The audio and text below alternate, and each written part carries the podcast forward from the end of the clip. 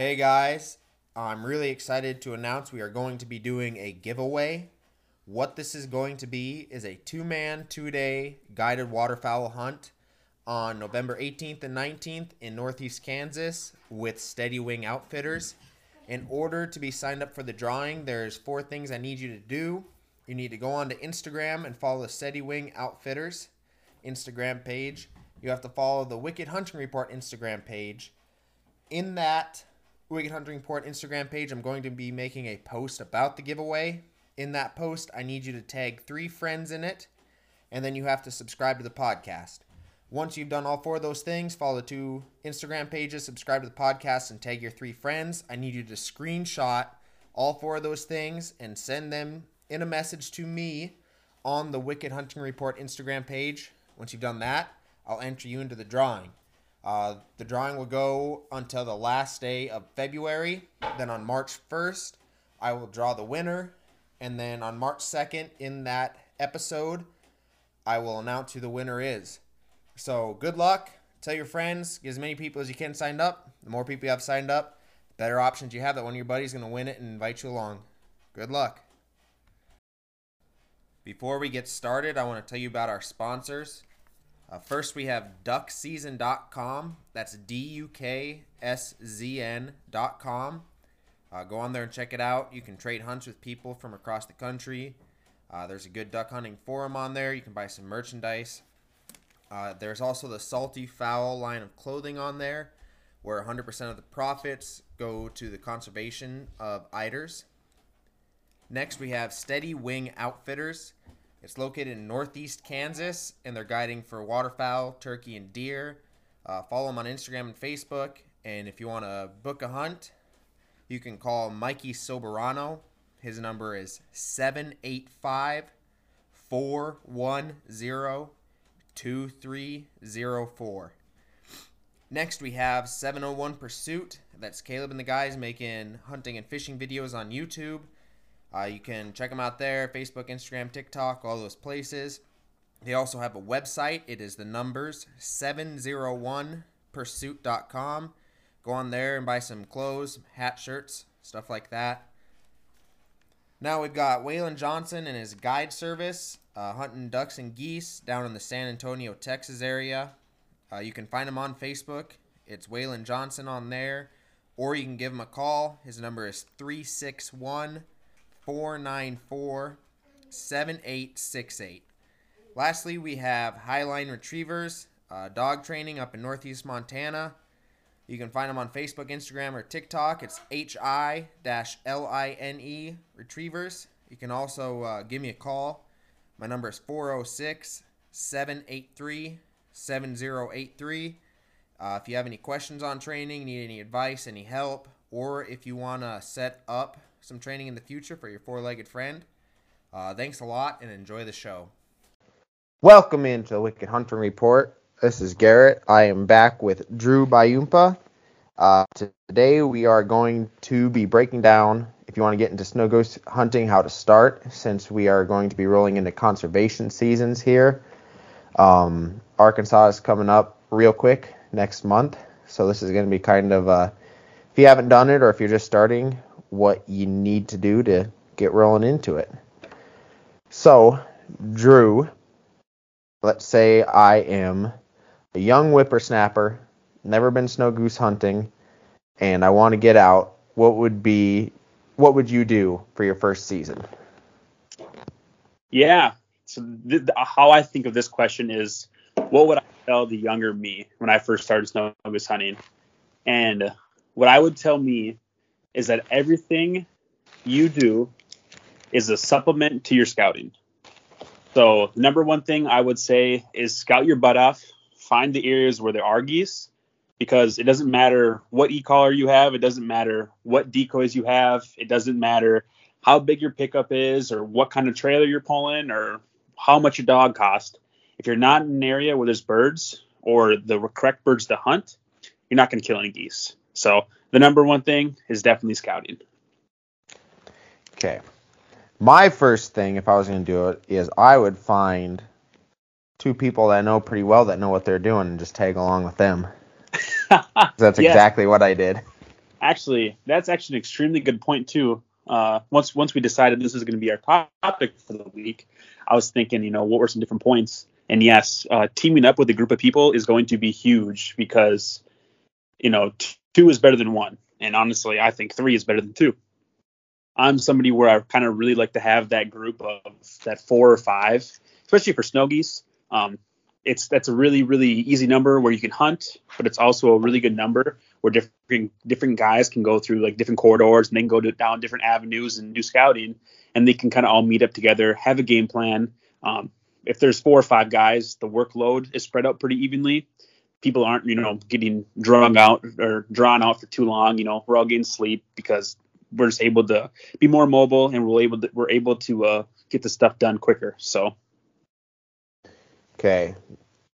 The next thing, because this is something I had somebody ask me. They asked, "Do you need a special gun for snow goose hunting? Like, do you have to have the extended tube, or is it alright just to go with your regular one?" And my belief is that extra tube is only needed if you're going to be doing some jump shooting or something like that where you need a lot of shots off. If you're going to be in the field decoying, just your regular shotgun in a tube because most of the times you're not going to be getting those big tornadoes. And I personally, I have a uh, Benelli Montefeltro now, and I would not bring that out to the snow goose field just because I know how they get treated out in the mud, in the dirt, in the snow, in the water.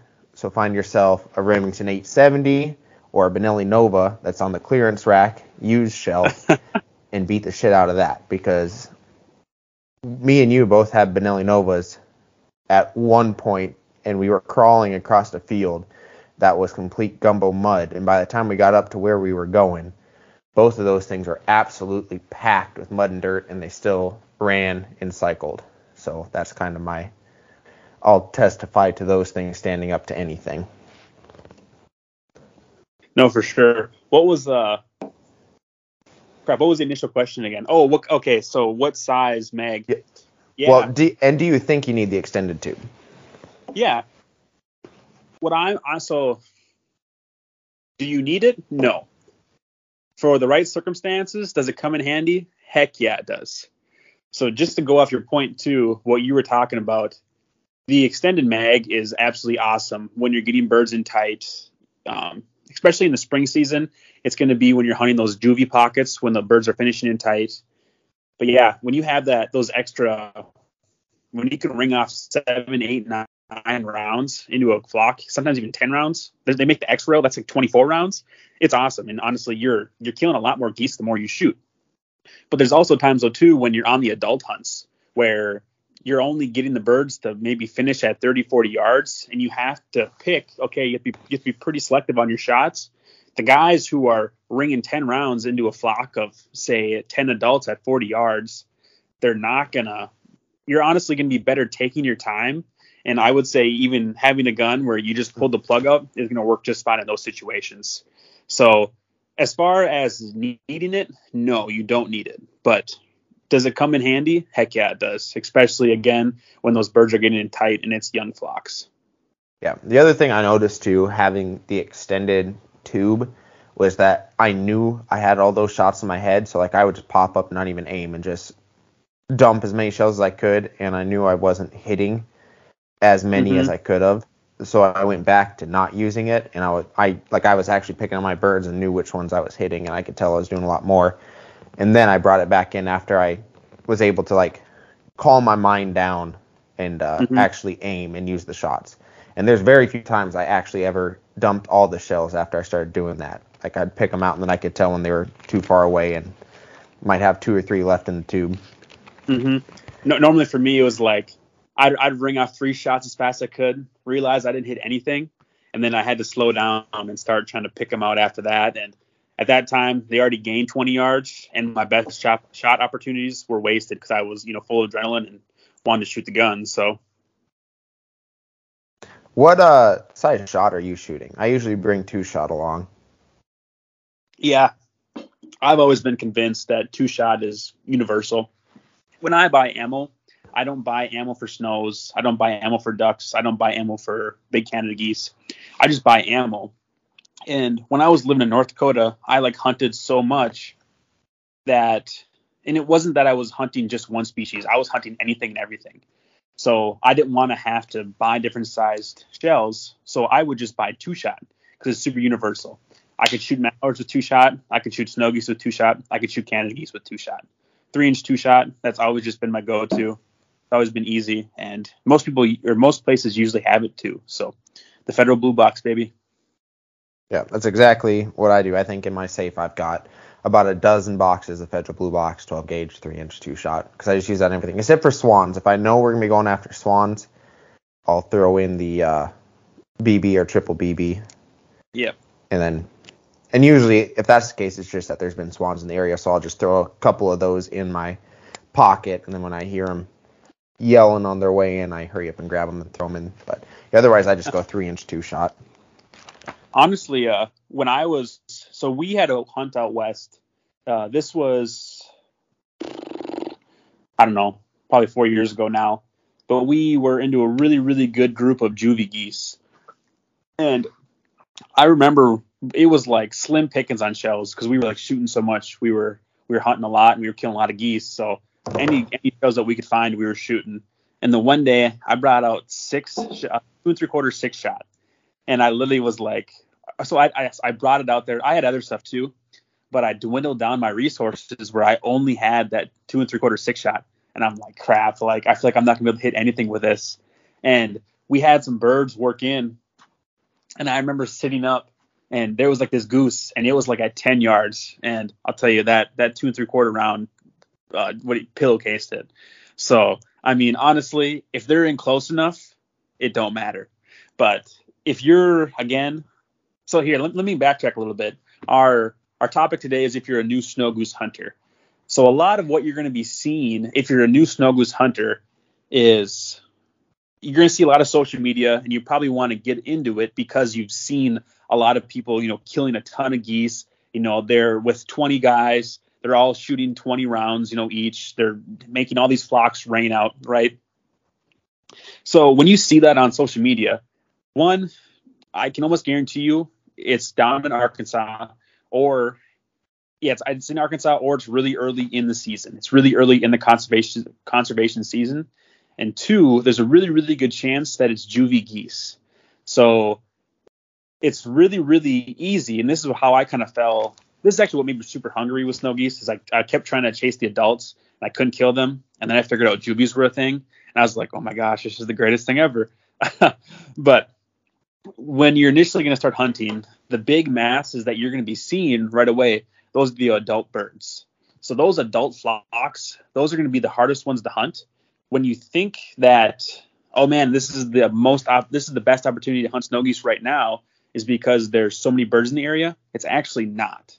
The best time to hunt the snow geese is when all those, when when it's like the main push of geese is past you especially in the spring season, that's the best time to start hunting snow geese because there's going to be these little trickling pockets of um, juvie geese.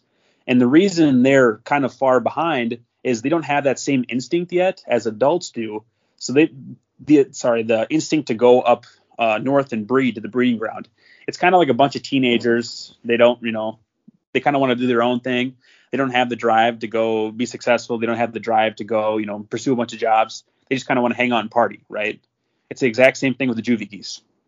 So let those big groups push through and then just kind of look and watch where, okay, I saw the most geese by, we'll say, Highway 1. Okay, I saw the most geese by Highway 1. I would say give it a week, and I guarantee you those juvie pockets, you're going to find them within that five to 10 mile kind of range of that Highway 1. Um, juvie geese, you have to scout a lot more but when you find a pocket of them, it's going to be so much more fruitful. And when you find them, that's the flocks that you can start to get excited about and bring like your, you know, your 10 shot mag out with. And that's the flock that you can, you know, really, really have some fun with and get those really cool working videos. With the adults, there's usually so many eyes. One, they're really wise. Two, yeah, one, they're really wise. Two, there's a lot of eyes watching you. And three, they've seen it. Um, I was down in South Dakota one time, and there was another guy. We weren't hunting with him, but he was hunting probably a town over, And I was 18 at the time I was down there, and they had shot a 19 year old snow goose band, like literally like a couple miles away from us. And I was like, holy crap, that means the geese that I'm hunting are older than me.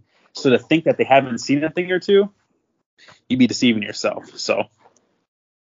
Well, and the fourth thing in that list is adult geese are just assholes. So. Oh yeah, and they know they know they're being hunted and they know what to look for. And well, plus is, by the time they get up to us in North Dakota, they have been shot at in every state on the way up for a month straight, if not longer. So. Yes, yeah, and even on the on the way down too, because a lot of guys have a lot of success um, when the geese are coming down. My best hunts are actually in the fall; they're not in the springtime. I've had some I've had some epic epic shoots in the spring, but the majority of my every so every single big snow goose shoot I've ever been a part of in the spring has either been because of one extreme weather or two we were in a really good uh, pocket of juvie geese where the majority of the birds I would say like 80% of them were juvies and the other 20% were you know the adults. And so let's keep her rolling here a little bit on. So if you're this is your first year, you want to do it. Uh, you should find people to go with. Hopefully, people yep. have decoys and they know what they're doing. Yes. If you have a shotgun, bring it out. I mean, it yep. doesn't really matter. Just get whatever steel shot you have and bring it out. It doesn't really matter.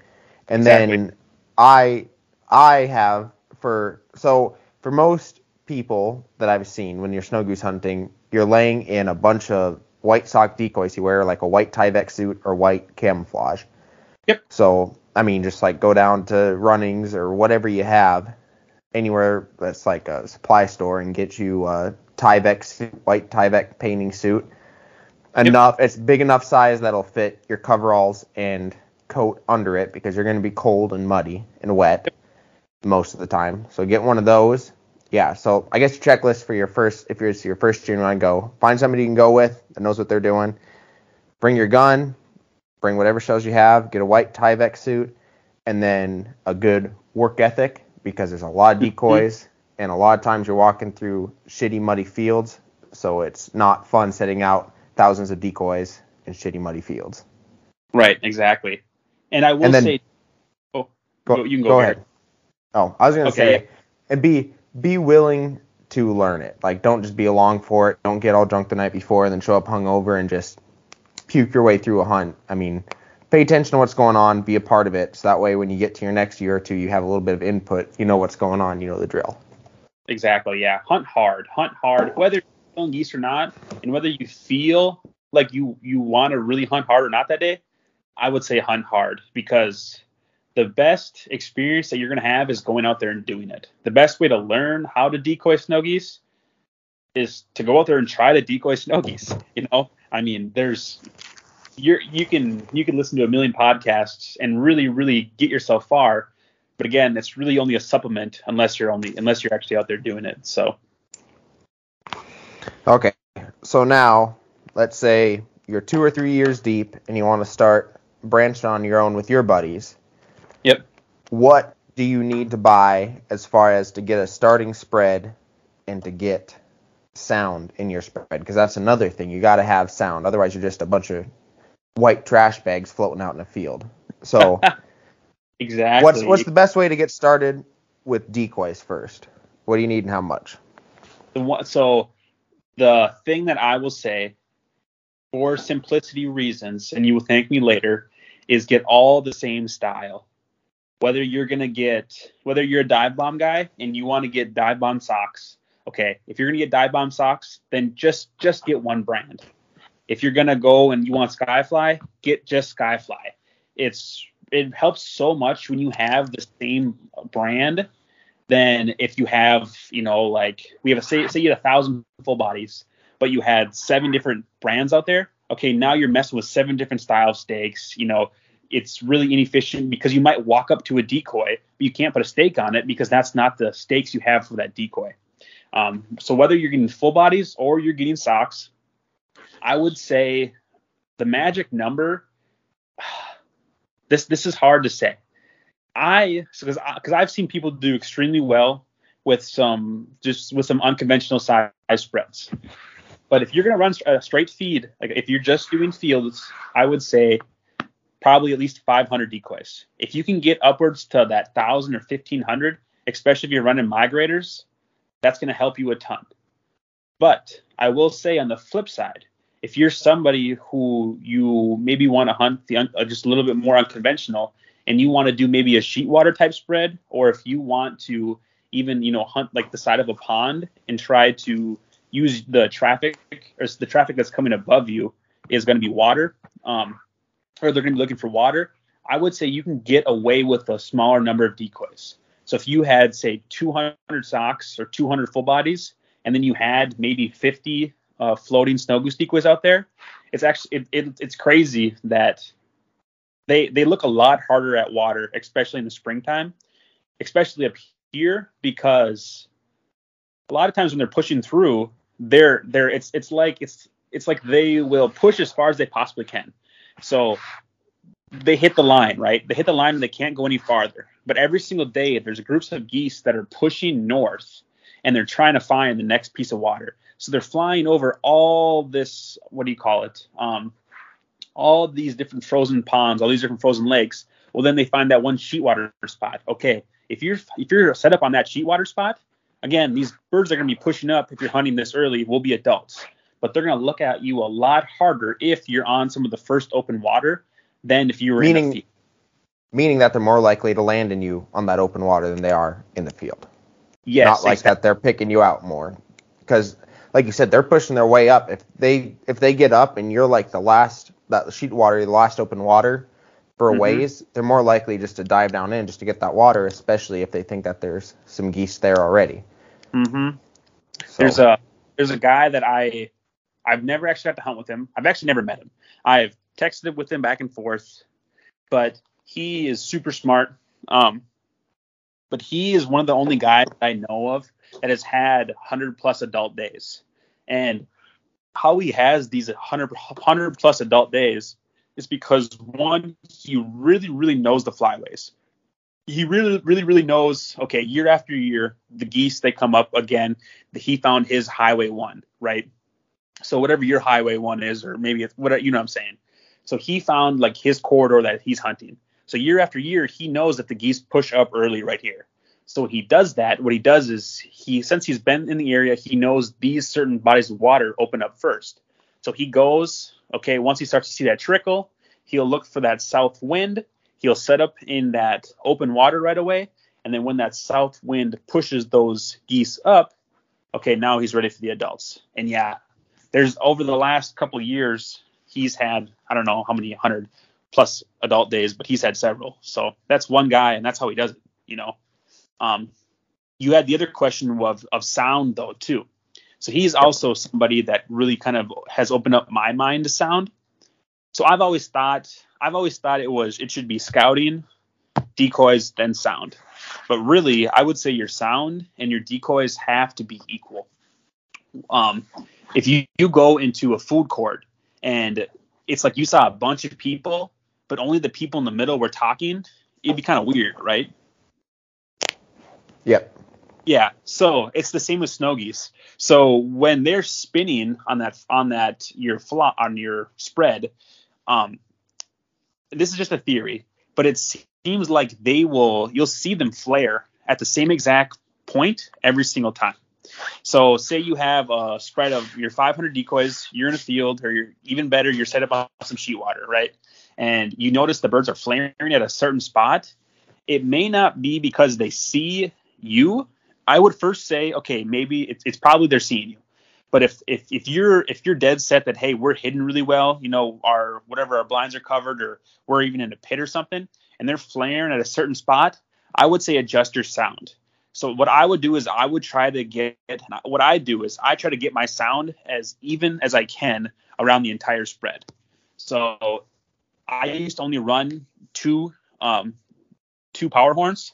Now I have like eight because I want to get that sound as centralized and as equal as I can around my entire spread.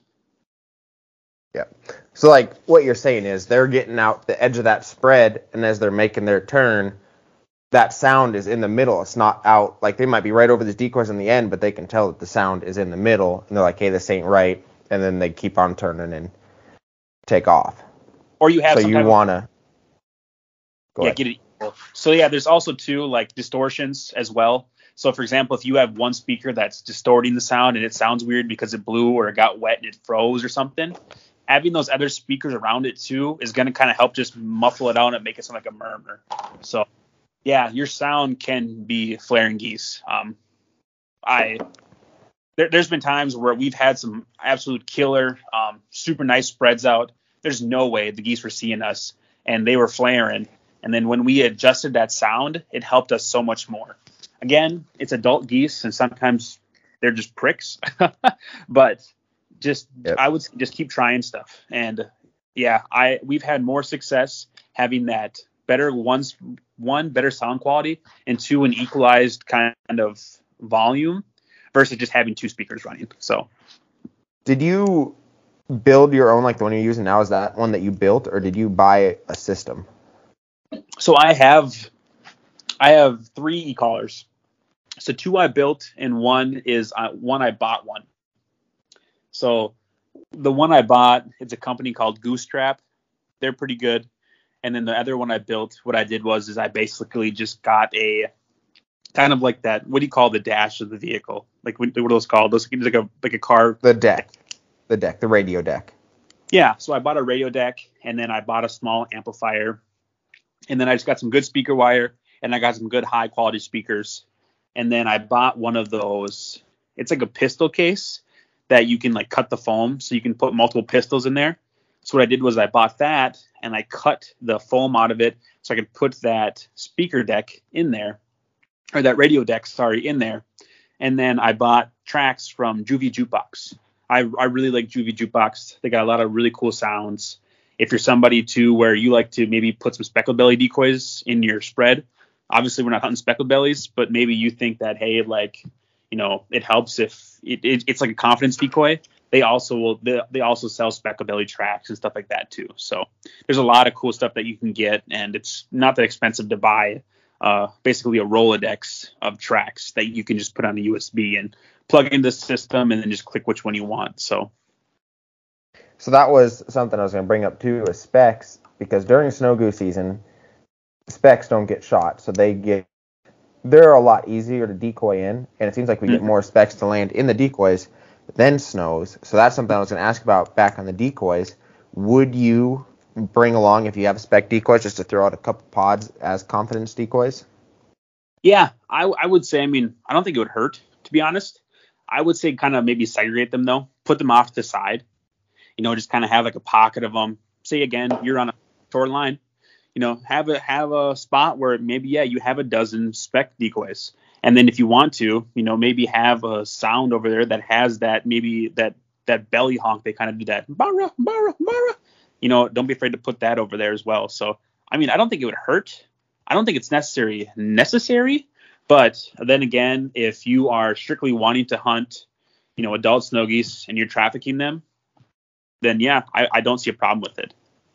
I will say though, you're gonna the the best bang for your buck though is gonna be from watching the adult snow geese come through and then finding the juvie geese and then hitting the juvie geese hard. Especially if you're at year two or three, like we're talking. If you're at year two or three, you've had some spots, you've done some hunts, you've seen some birds fly through. Now that's the point. That's the time in your, we'll say, your resume when you should be able to start finding those juvie pockets now.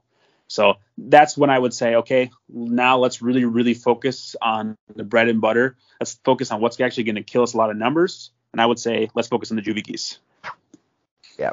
So back to the sound real quick. If you don't want to spend the money, especially like if you're just starting out, if you Google or YouTube Snow Goose sound setup, speaker setup, or whatever, you'll find videos and instructions on how to build your own. That's the best and cheapest way to do it, especially if you have anything laying around or know people that do, like as far as old car radio decks or anything like that. Or you Yeah. can just go to Walmart and spend hundred some dollars and get everything you need to have a great setup that'll last you a while as, as long as you take care of it. Don't let it get wet and frozen.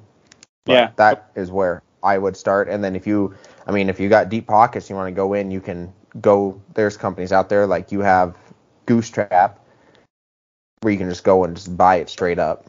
Mhm. But Yeah. I mean, if you're just starting out, the easiest and cheapest way is just to build your own too, and then you know how it works. So when you're out there, because it never fails that Mhm. in the middle of a hunt, something will start acting up, and you'll have to go figure out what it is. So if you built it yourself, there's a better chance you'll know this goes to this, goes to this, and you can kind of do some uh, diagnostics and figure out why this one speaker sounds like shit and the rest of them sound good. Yeah. So quick quick story garrett actually we were setting up a, a sound one time and something broke and garrett legit fixed the e-caller with well, you fixed it with what a lighter and a screwdriver man, every time you're on here, you make me sound like I'm a wizard on fixing stuff. Had the alternator with a hammer and a screwdriver, and now I fixed that with a lighter and a screwdriver.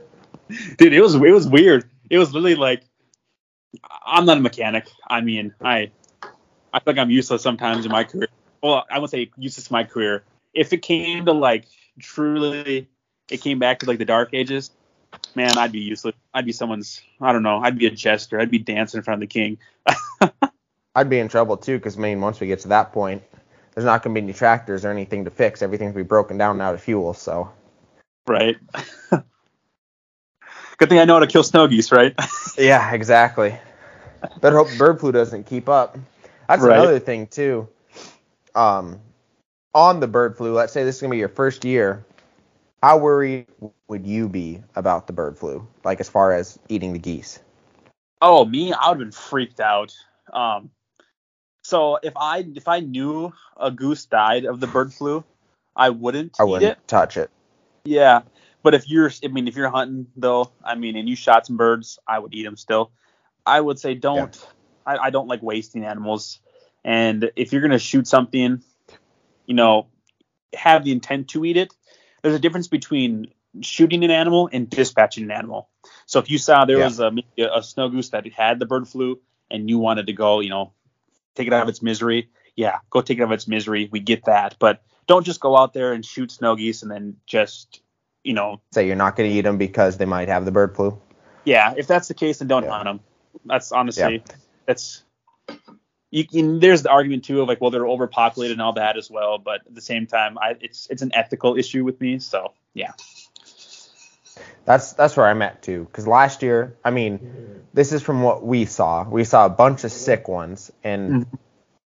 99% of the sick ones we saw, they were off by themselves. So there might be like a flock of a couple hundred over on this end of the field, and then halfway on the other side of the field, there might be like a dozen, two dozen spread out along sheet waters out there by themselves, and they were sitting there, and you could pretty much walk up to them. And then when you got up to them and dispatched them, all of them had like green diarrhea, like neon green shit all around them and on their butt. So that's the first thing. If if I shot one while this is going on and he's got green all over his butt, I I wouldn't touch him because he might just be starting with it. That might just be one of the symptoms, and he hasn't broke off from the other group. But I mean, if you have a flock of a bunch come in and they all, you know, you shoot them, they all look good and healthy, I I wouldn't worry about it mm-hmm. And they they like seg- from what we saw too, they segregate themselves from the sick ones. So if you have one lone one come in acting absolutely stupid, I would be a bit suspicious of it. But I mean, if you got a flock come in and they all look good, I mean, I wouldn't be worried about it. yeah. You have a.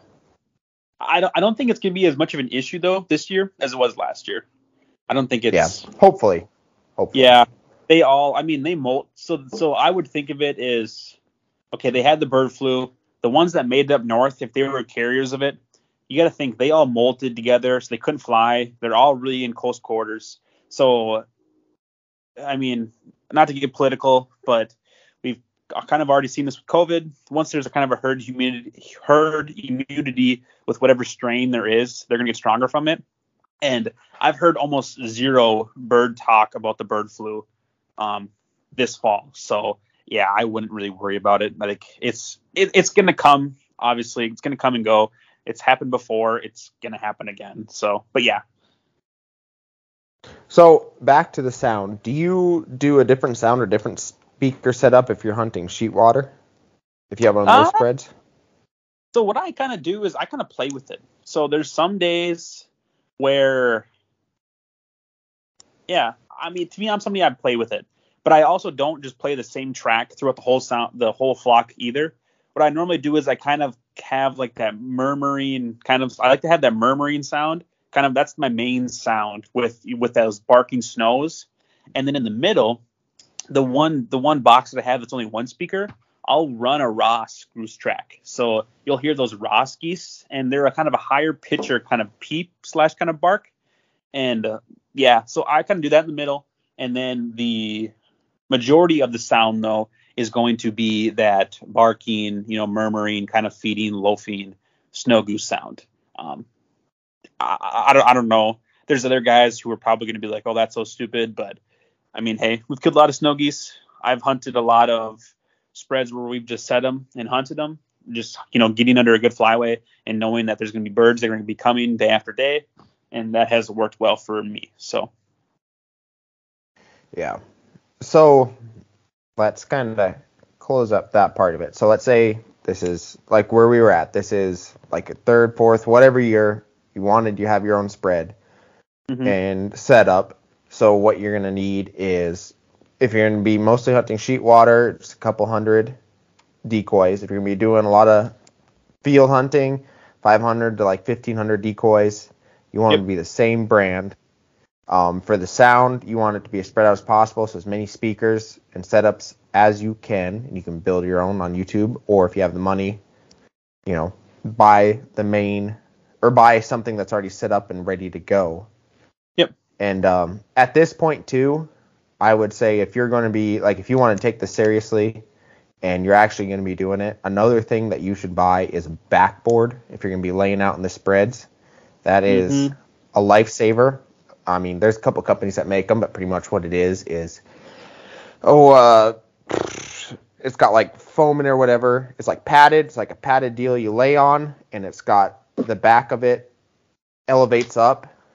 So like you're kind of laying down on the ground, and then you got support, so where you're like laying at a reclined position, like your back and your head is held up by it, and it Yeah. it's just so much nicer. It keeps you off of the mud and the cold ground, so you're not freezing as fast, and you know your neck and your back and everything doesn't hurt. So like, I mean, if you're going out just for like a weekend or two for the year, don't waste the 50 or 80 or whatever dollars it is on it. But if you're if you're gonna take this seriously and actually go out and do it, that is something that you should definitely look into getting. Mhm. And then I guess what else did we say? If you're like at this stage, if you're wanting to get going by yourself, what else would you need to invest in? Yeah, definitely, definitely save your money so you can you, can scout. Um, again, it's it really really comes down to. So I we should have maybe I should I should have really established this earlier. There's four ways to really hunt snow geese. One, you can traffic adults, and and how you do that is you find an extremely good flyway, and you find an area that they that the adults will go to notoriously every single year and that area is usually going to be some type of water slash loafing spot okay? So have the money so that if, if that's what you want to do you can find that spot. Have the gas money so you can drive around and find that that loafing water spot for the adults okay? If the other way to do it is you can pocket jump the goovy the juvies not the goovies the juvies. So that's the second way you can hunt them. That's going to be where you're going to probably kill the most geese uh, decoying and but again that that you got to you got to scout a lot and you got to be able to establish an area and kind of find where those different corridors were that the adults went through. And then now you have to go and find the juvies kind of in those same corridors uh, maybe a week or two after the main mass has pushed through. The third way you can hunt them is going to be pass shooting. So what that is is okay you know that the geese are they're going to be roosting over here. You saw that they were feeding in the cornfield two miles west. You sit under the flight line and you watch, and then you shoot and you pass shoot the geese when they hit maybe that 40 yard mark. You'll see they'll fly over you all day long, and then eventually they get more and more comfortable. They get lower and lower. Um, this is going to work the best on high wind days. So when it's really windy If you can find that lane to pass shoot, that's going to be a really, really good bet for you. And the last way is definitely the easiest way, but can get you in a lot of trouble, is going to be jump shooting. So what the jump shooting is is that's you. You're strapping up with all your gear. You're basically Rambo. You're crawling through the mud. You're gonna get cl- up close to them.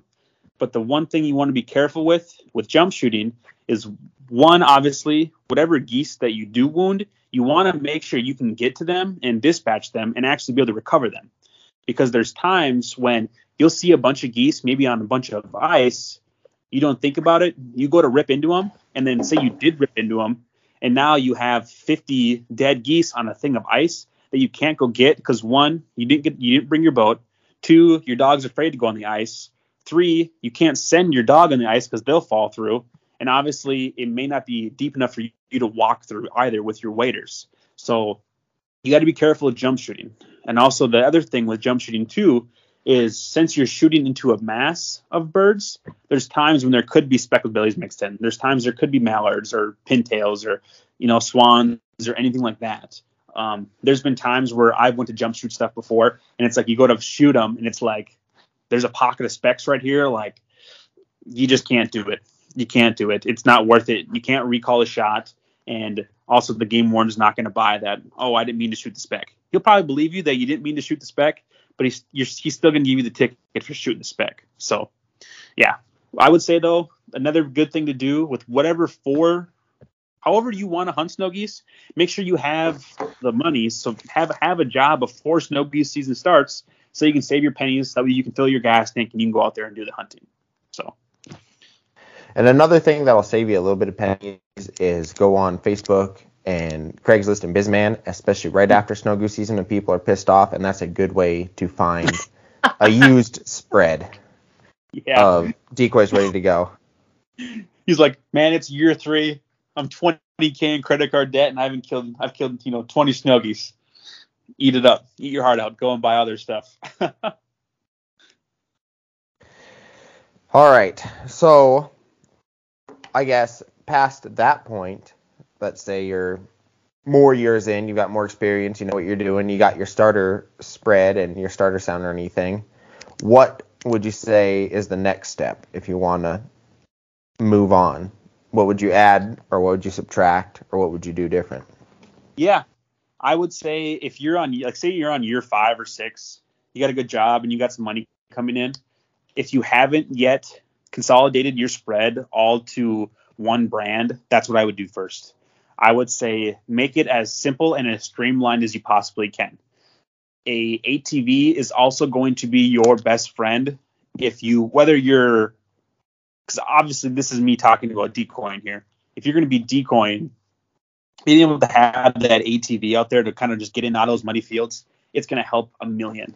And then also Just wait, just wait. with this, If you're going to be using an ATV, you make sure that you have permission from the landowner. Don't just take a four wheeler out in somebody's muddy field and tear it up because that's a good way to ruin it Oh. for everybody. Yes, yes, yes. That's very true. Sorry, I should have stepped. And that's just even with your truck. If you don't have an ATV yet, don't push it with the truck either. Yeah. The last thing you want is to call a farmer to tell him that you're buried to the frame in the middle of this field with two pickups and a trailer yeah, because they will not be happy at all and you'll ruin it for everyone.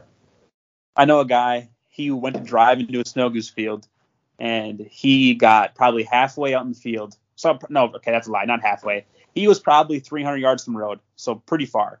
And he was able to drive on a ridge, and then he had to go through a smaller low spot. He hit that low spot, buried his pickup. Called the farmer. The farmer told him to go get a wrecker. So the wrecker came out, and the wrecker got stuck in the field. The wrecker had to call another wrecker, and that wrecker got stuck. So they had to first get the so the second wrecker that was coming out there. They were able to work. The two guys were able to work together to get that wrecker unstuck. They pulled the first wrecker out, and while they're pulling the first wrecker out, they were able to attach to his pickup, and they kind of just like all inched each other back slowly. but yeah, it was like like a three thousand dollar bill though, so it's not worth Yeah. it. The farmer was pissed, and I I guarantee you, if that guy told the farmer that hey, we we got stuck in your field, well, obviously he he knew the the farmer knew he was stuck in the field, you just you just ruined it for that farmer. That's like somebody going into your backyard and just ripping up your backyard, right? You'd be pissed. So it's the respect thing. Especially because in what within a month you're going to be going out there with your tractor to try to farm that field. Now you got those ruts to deal with. Yep. Yeah. And then, yeah, the seed not set right either. So. Yeah. After that, though, um, ATV. Yeah, if you don't have an ATV, get an ATV. And then I would say another thing too, I wouldn't be afraid to do, especially if you've been doing it for a while and you really know an area well. Don't be afraid to start kind of messing around with that extreme weather. So a lot of times when, for example, maybe you're on a snow goose trip and then a snowstorm's about to come through, you might pull out and then head back home so you know you don't get stuck. If you're in an area that you know is safe or you know that like, hey, I know this area really well, don't be afraid to settle in when that bad weather's coming. Hunt the bad weather because that extreme weather is going to be some of the best hunting that you can have. Um, some of the best adult hunts that I've been on for adult snow, again, adult snow geese, is because of the bad weather. Uh, it messes with the birds. What do you call it? Their senses. So they'll be coming in to your spread. All they can hear is that e caller, and they're gonna be they're gonna be flying in the wind. So they're gonna be getting blasted by snow or sleet or maybe it's fog. So they can't see very well. They're flying in blindly trying to find that sound. And a lot of times they'll hit that 30 to 40 yard range before they even realize that oh crap, you know this is a this is a fake spread, and you'll have 40, 50, 60 of them just like right there, right at 30 yards, and, and you can just start pillowcasing. So yeah, um, once you really know an area, don't be afraid to start messing around with that extreme weather, especially when you have the resources to maybe get yourself unstuck if a huge snowstorm comes and buries your pickup, or if you know that hey, I'm only a couple miles from home anyways, it's not that big of a deal if you know we mess around out here because if somebody gets too cold or something like that, you know you can just run them right back to the house. So yeah, another thing on once you're in that far is investing in good like equipment to get yourself out there, like a good trailer and spend yep. your time actually like setting it up for everything. So when you actually get out there and you're setting up your spread, it's not just a pile of socks you're having to untangle from each other and drag out. Like if you have a mm-hmm. good system set up to streamline it, it improves everything. Because I've I've been on a hunt. I can't remember who I was with. I don't think that you were there, but this guy that somebody knew that somebody knew, like along the way, he tagged he came along and we pretty much used all of his decoys and he came out there with this big enclosed trailer and the system that he had set up for these socks was just I mean, it was perfect. Like we had pretty much an assembly line, and he was just pulling them out, and it was just perfect with everything out, everything set up, mm-hmm. and gone like there's nothing. And same with packing it up. He brought it out there, a good dry field where we could dr- drive out there. And I mean, loading it up, you pretty much just broke them down, handed them to him, and he was just like throw them in throwing them in slots.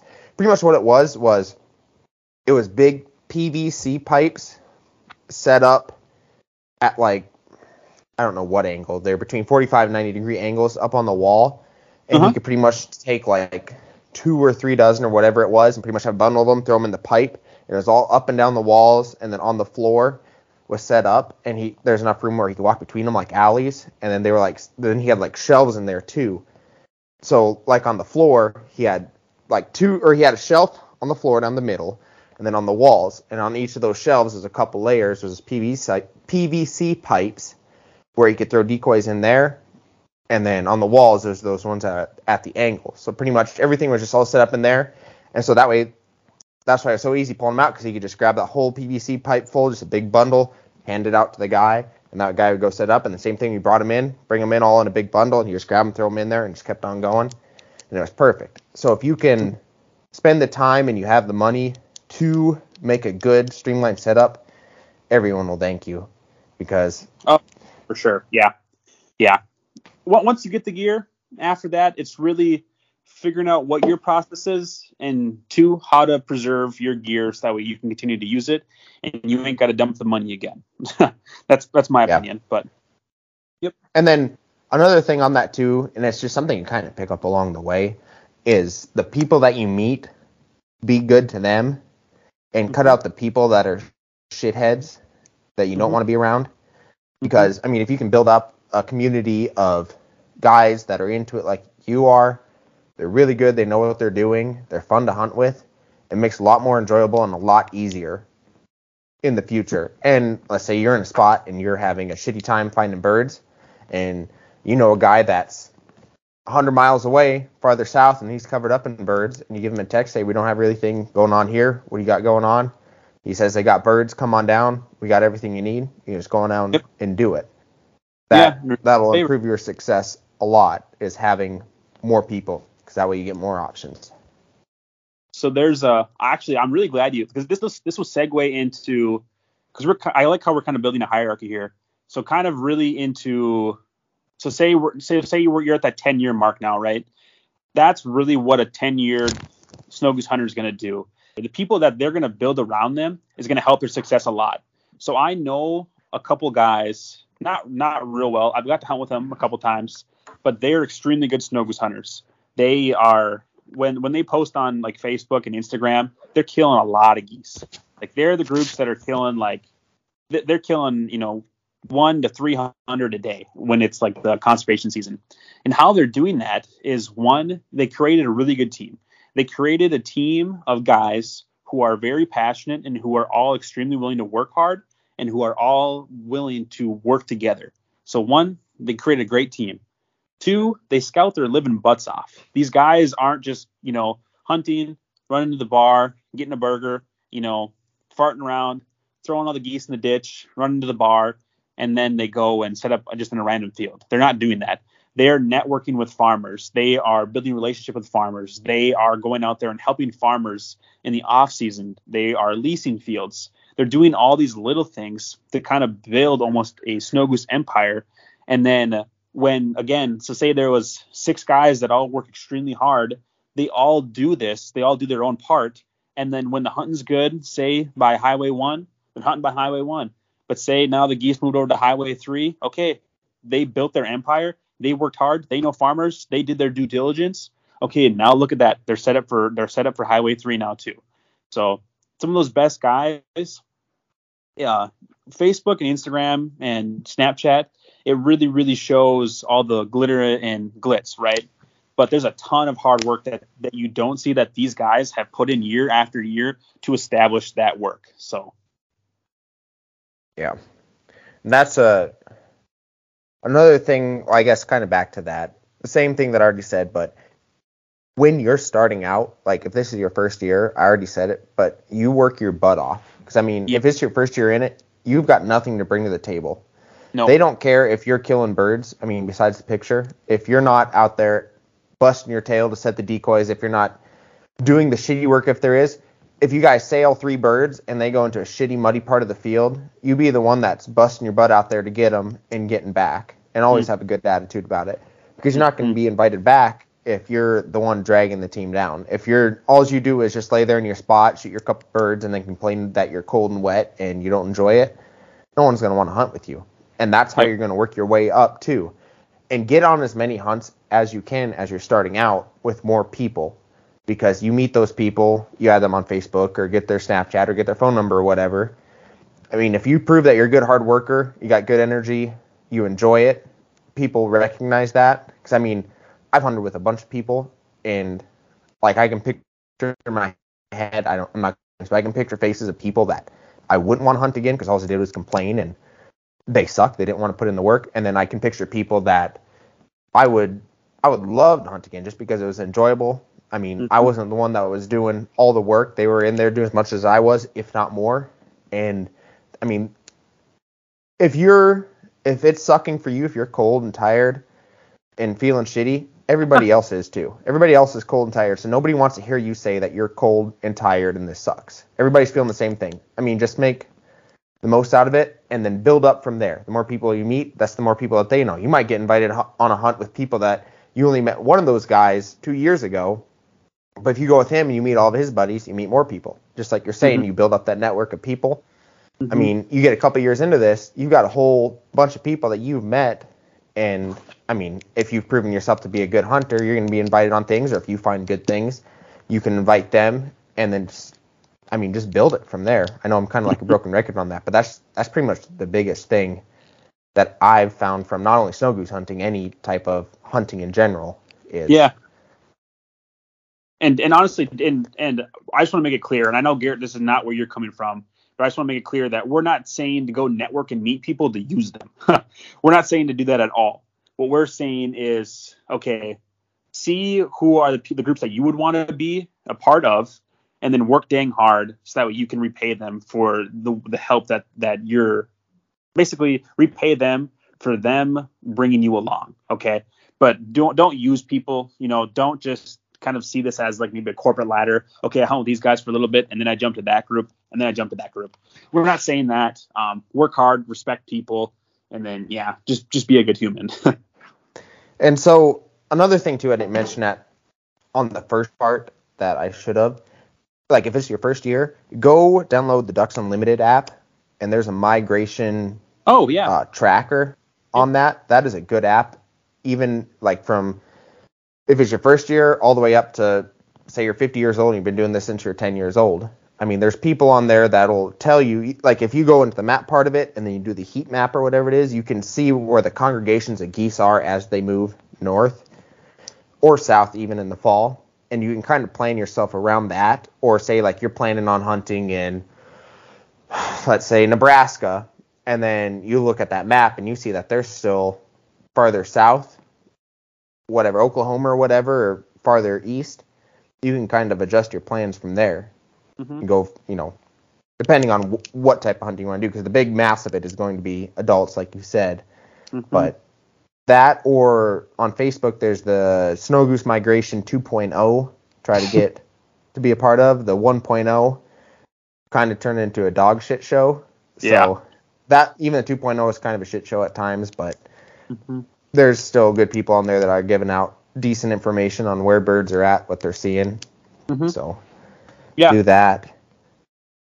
and plan and plan especially if you're going somewhere plan your trip for what type of hunting you want to do you want to pass shoot okay you're going to want to go when the masses are there if you want to jump shoot you got to go when the masses are there if you want to try and decoy adults you got to go when the masses are there but again if you want to hunt those juvie geese you can't be chasing the hot pins you have to let those hot pins uh, you know all all those you want to let that mass get through because following the mass is going to be the juvies. It's going to feel like I'm, there's been so many times where this has been me in South Dakota where we were hunting in like central South Dakota and I drove like literally to like the Nebraska South Dakota border trying to find juvies. And then all of a sudden you find that pocket of like, okay, it- it's like it's like you're driving for hours and you're only seeing like you're seeing like a lot of darkies, you're seeing maybe some ducks, but then it's you almost feel like it's a waste of time. It's like an hour four of scouting, right? And all of a sudden you turn that corner and it's like, oh my gosh, there's a pocket, and then you hit them with the binos and it's like, oh my gosh, they're gray. Yeah. And you find them gray, you make them pay. I'm telling you, you sometimes it feels like you're chasing nothing, but when you find, sometimes it feels like you're chasing nothing and you should go back north and just hunt the mass. But when you find those juvie pockets, you're gonna you're gonna thank yourself for putting in that hard work because it will be worth it. It's it's a ton of fun. And that's another thing for if you're starting out, get yourself a pair of binoculars. Yes, I use Oh, those all the time. I use them big game. Everything I do, I use those binoculars. It's a game changer. Because I mean, you might see a bunch of geese way out as far as you can see. It just looks like a couple of geese coming down. You don't know what it is. That could actually be ducks. That could be Canadas. That could be something else. You put up those binoculars, you can pick out colors, and then you might see farther on behind them a great big tornado. You can see with your naked eye. That's way up behind them. So get yourself some binoculars. They don't have to be super expensive or anything, but I mean, if you got binoculars from something else, bring them along. It can't hurt. They might just sit in your pickup the whole time. Might not use them, but I mean, and that might just be from the way that I grew up being a big game hunter, is using my binos all the time. But Mhm. I mean, I use those as much as I use my naked eye, if not more. Yeah. I would say I so there's definitely been times so I don't use binoculars a lot, so I have really really good eyesight, but I Way to am like. I but I I am color deficient though, so I'm lacking Yeah. that. I don't I don't see color very well, but uh, so yeah I can see really far. But to Garrett's point though too, there's been several times when I'm like, dang, I wish I had binos right now. Yeah. And they're they're always in my pickup. They never leave my pickup, no matter what. Doesn't matter what time of year it is, summer, spring, fall, winter. They're always in my pickup because there's always something I look at. But again, that might just come back to me growing up, big game hunting. Yep. I mean, I like to be able to see, even if it's not hunting season, to look at deer or whatever it is. yeah. What your So- neighbor's cooking in his backyard or something? Well, you never know. They Right. might have a hot tub, and his wife might be feeling frisky that night. that's like that's like that reminds me that so this didn't happen, but like I could see that being a National Lampoon's like a movie or something. Clark just sitting there with binos. All right. Do you Wait. Oh, say that again. uh do you oh do you have anything else you want to add on that?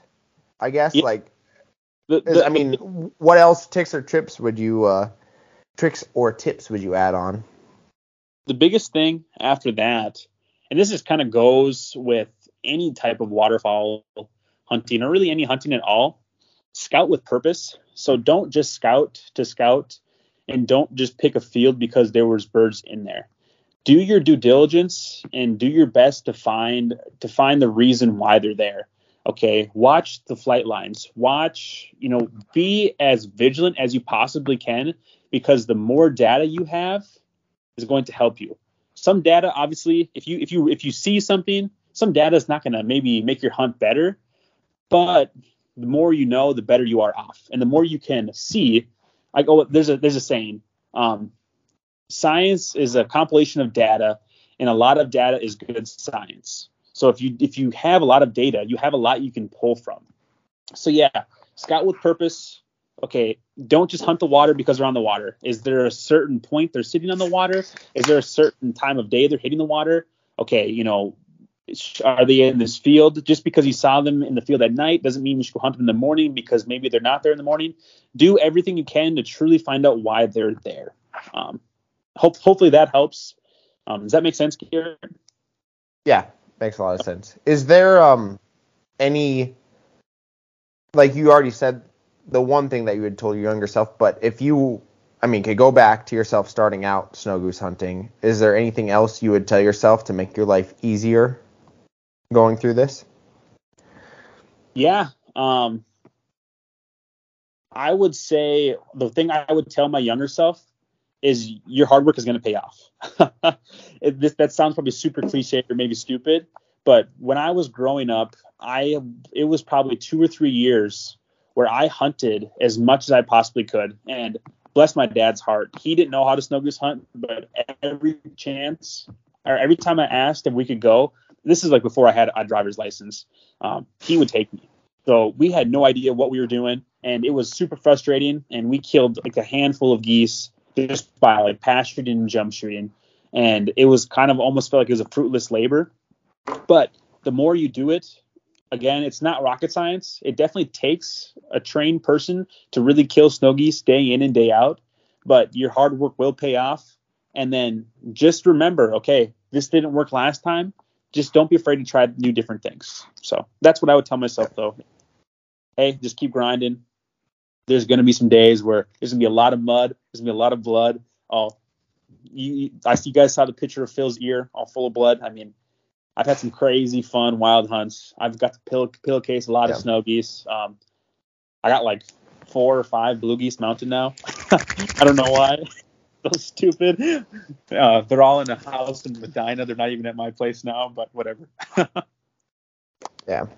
I mean, something I would have told myself too is even though it sucks, I mean, when you look back on it, pretty much embrace the suck, like they say Yes. in the army or whatever. Just embrace it. I mean, it sucks right now, but two hours from where you're at right now when it sucks and you're tired and you're cold and muddy and nobody is enjoying it, two hours from now, you're going to be warm, you're going to be taking your shower, eat some food, take a nap, and then a couple months later, you're going to look back on it thinking about how you want to go do it again. So, I mean, just just enjoy it. It sucks, but enjoy the suck. Embrace the suck. my uh, my best hunt aren't on. So my best hunt wasn't a snow goose hunt, but my most memorable hunts though of like just crazy shit happening or it just being like wild is all been snow goose hunting. It's it's never been the duck hunt. It's never been that one big goose hunt. It's always been the snows. And because of that, like snow geese is the one thing. It's to me, some some people say as soon as you see a coyote, it turns into a coyote hunt. For me, the moment I see a snow goose, it turns into a snow goose hunt. That's just how I am. If snows are open and I see a snow goose, I don't care if there was 10,000 mallards in the field next to it. I'm gonna go try and kill that one snow goose out of that pod of 15 Canada geese. That's just how I am. I want to go and get that one snow goose. So, but yeah, I, I got that because of the suck and all the memories and all the fun I got to have and all the different troubleshooting I got to wade through. And I would say, even though it sucked, again, it was worth it. Yeah. So this is a little bit off topic. How many people are in the town of Wahpeton? Do you remember what's the population? Uh, six or seven thousand? No, I bet it's eight thousand now. But when we were Okay. there, probably or seven. So this is a hot take that I've had for a while, and it's proven true. If you're in a town or city, like we would call it, because I thought Wahpeton was a city when I moved there for college. If you're in a place of over 5,000 people, you call them coyotes, and if you're in the country, you call them coyotes. And you just proved my point right there. Every time. Every time it's somebody from a bigger place, they call them coyotes, and if you're out in the country, you call them coyotes. That's good. That's no. I haven't, I haven't been proven wrong yet, so you know- you know why we call them coyotes? why is that? Because all the drugs that run through Wahpeton. You know what I mean? On 94. They got all them what you mean. coyotes running up from Mexico of 94 or uh, See those- 20. See those blacked out Chargers coming up the interstate. You know what's going on. Yeah, exactly. Gotta see if Clint Eastwood's in there running drugs. so I guess you've already told some stories from this last podcast and this one, but do you got any uh, cool snow goose story you'd want to close out the episode with? Yeah, let me think here. I, I could definitely think of one. Um, so we talked about the snowstorm. We talked about the two snowstorms. So okay, I will tell you about my first ever snow goose hunt where I was like, holy crap, the stars have aligned. So to really kind of back up the stuff I'm telling you, I how I started snow goose hunting was again it was my dad. We struggled a lot, and you know my dad again, bless his heart, he took me on every chance we got, but we weren't very good. So I networked out, and I like Garrett was talking, I absolutely worked my butt off uh, with the guy that I was basically getting mentored through. Um, I would I never I always made sure I was early. I was never late. I always made sure to pull the most decoys out of the mud. I would actually look at people next to me and see how fast they were pulling decoys, and I would try to pull them faster because I was like I wanted to so badly be part of the snow goose group. So I would like work as hard as I possibly could. And I remember we were driving to a field, and I had actually got permission on a. It was kind of like an old kind of uh, tilled over cornfield, and I remember going there. I was so tired. It was like 3 a.m. We had just uh, left Fargo, and it was like cold and it was foggy and it was like spitting rain. And I was like, this is so stupid. Like, why? Why do I want to do this stupid sport? I don't get it. And the whole ride there, I'm just like dreading, like setting the spread and having to sit out in the cold. And then it's like we set the spread, and this is before I realized that fog and extreme weather can be absolute miracles for snow geese. And yeah, them snow geese, snow geese, they came into the sound, and me and Blake, there was two other guys with us. Um, but yeah, we we killed I think like 40 or 50 snows that day, and it's like all that hard work paid off. But I remember just like sitting, so it was like so foggy that we didn't even set the spread in the field. We just actually sat on top of a road, put some socks in front of us, and then basically sat in the road ditch because it was nice for our backs because we didn't have backboards. And I remember just like happily sitting here and like watching these geese like finish on top of the guys and like them just ripping into them. And I remember Blake looked over at me and he's like, "You're not shooting?" And I'm like, honestly, I was like, I'm just enjoying the show. It was, it was just, it was, it, will be a hunt I'll, I'll forever remember because it was like the moment of like, okay, we accomplished it, we did it. And then once you do it, you get more hungry and you want to kill more. But, but yeah, that, Yeah. that's that'll be the hunt. That that was my first success story. And it obviously came from fog, so maybe you can't say it was a true success story. But to me, as a I was probably like 16 or 17, it was everything I ever wished for. So yeah. So my my best or I guess my favorite snow goose story. I don't remember if you were there or not. I think you were, but this is the one that I remember the most. Is it was my first tornado that I was ever in. I think that you were there with me. I'm pretty positive you were, but I remember. Anyways, we were laying there in this spread and we had just been like picking away at like ones and twos all day and we just had like maybe a dozen dead geese on the ground and we were about to pick up or I mean about to call it a day. We are gonna leave the spread out for the next day, but we were about to call it a day because we thought it just wasn't it. And I, I can't remember who it was. I remember who all was along. Anyways, I'll keep it going. Um, someone, you know, everybody was standing up milling around because there was no geese flying, and uh, someone said, "Hey, there's a big pile behind us." We all turned around. Sure enough, there's a big flock, and we they're so far away, no one had binoculars. We couldn't tell if they're coming in or not. And uh, so we were just kind of watching them and talking, and we looked again. They looked like they were getting closer. So like, oh, crap. Well, they are coming this way. Maybe we'll just get down. So we're all just kind of sitting up in our spots, still sitting there, and then somebody turned around again and said, "Yeah, they're definitely coming this way." And there's more behind them, and we all turned around and look, and there's more and more. There's like a big, huge line coming in behind that first big flock.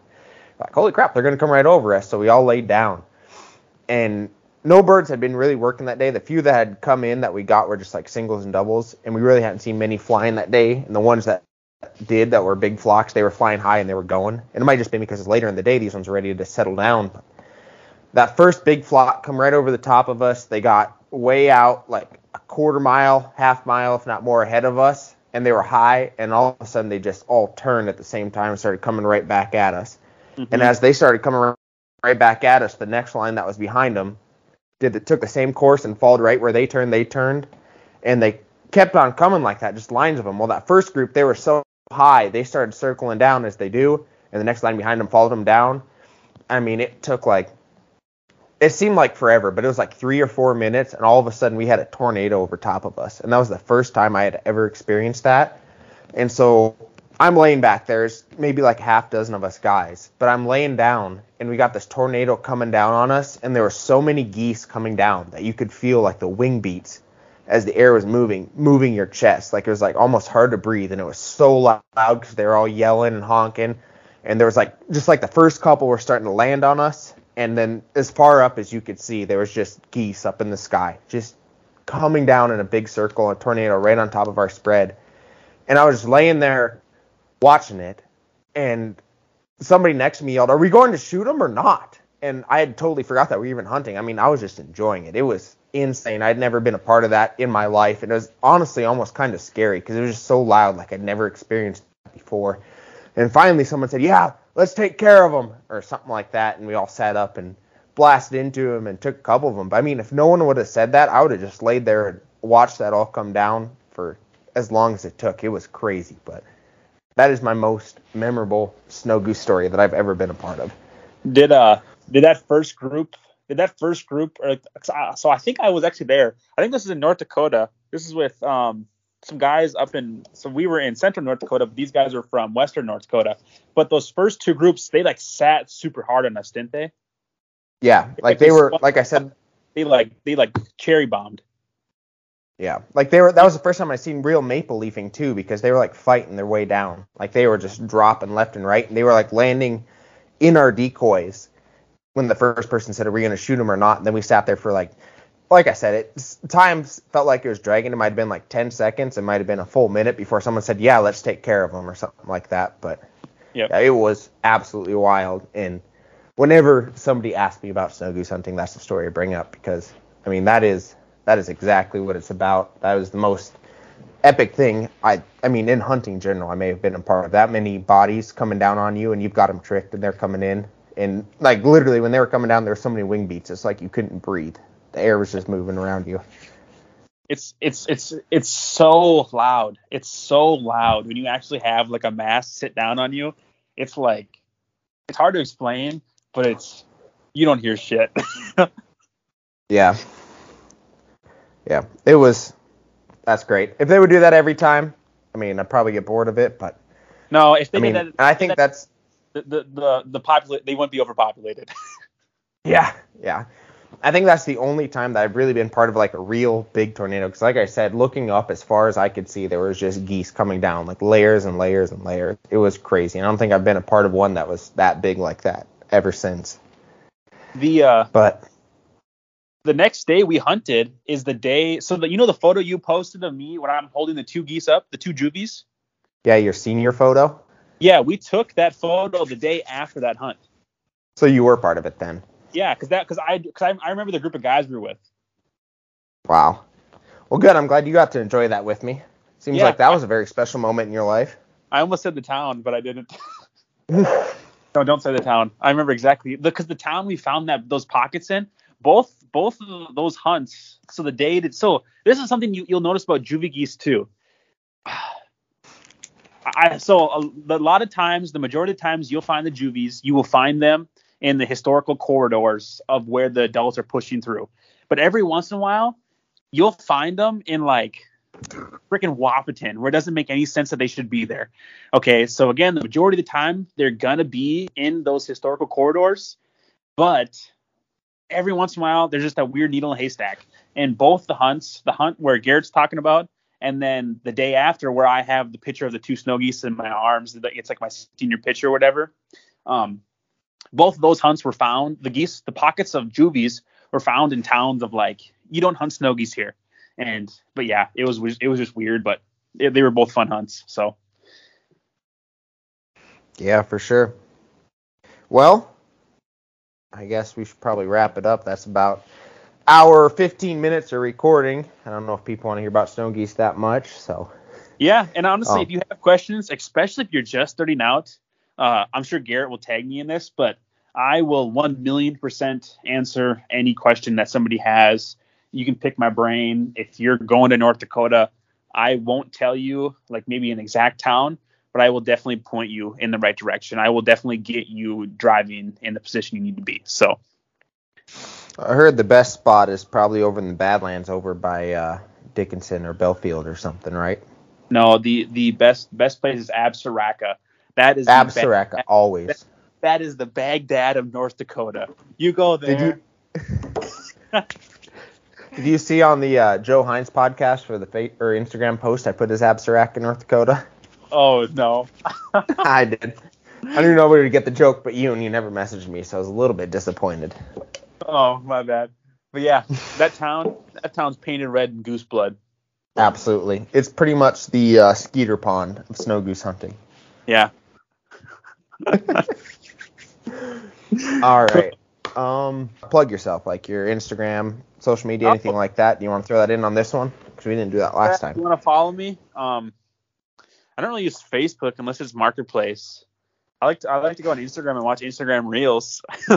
but if you want to see some of the hunts that I've done, I got some old videos too of some different groups of geese that are uh, tornadoing down. But my Instagram is Juji Paha or Payunpa. So it's super weird, but J U J I P A J U N P A. That's my Instagram. If you look me up, you'll find me. Uh, I don't have Or just type in Drew Bayou, but it'll probably pull it up, and then I'll say Juji, whatever it is underneath it. Juji Payunpa. That's so yeah, it's it's pronounced Juji Payunpa, but yeah, you can if you if you can remember that, look me up. I got some cool stuff on there. There's a there's a video of the guy who actually kind of mentored me. He's getting smoked by a snow goose. Um, it's kind of funny. So And then I guess I haven't ever really done it either, so I will plug myself too since we're doing this. Um, I mean, my Facebook is Garrett Backman. I really don't do much on any of the social media except for my other accounts. But uh, I, if you want to see my personal, like Instagram, it's just at or at Backman G B A C K M A N G. I mean, I think I have some pictures of our hunts on there, some snow geese and some ducks and Canada Mhm. geese. And then if you want to follow me on Snapchat every now and again, I got some hunting stuff on my story. It's at Garrett Backman all together. Um, but yeah, that's that's pretty much that. So I guess thanks again for doing this. That's two Yeah. times in pretty much a month. So that That was Yeah, a big I'll- help, and hopefully, hopefully this helps out some people that are wanting to get started in snow goose hunting. Because, like I said, I've had people ask me a lot about it, because not many people do it up here. So hopefully they'll listen to this and get all the info they need, so they can stop asking me. But and then I guess in the future too, here I didn't really mention at the beginning. Maybe I'll put this part at the beginning, but I think as we're rolling into snow goose season, it's starting here in Arkansas in a month. We're going to be doing a bunch of snow goose killers, get some tricks and tactics and some cool stories from people. Uh, we got a couple lined up that said they'll do it, so I think that's the future plan here. But yeah, hopefully you guys enjoyed this one. Hopefully you guys enjoyed Drew and he didn't bore you. So, Yeah. is there uh, anything else you'd like to uh, say to the people before we go again? Take up. Perfect. All right, thank you, Drew. All right. Yep. See ya.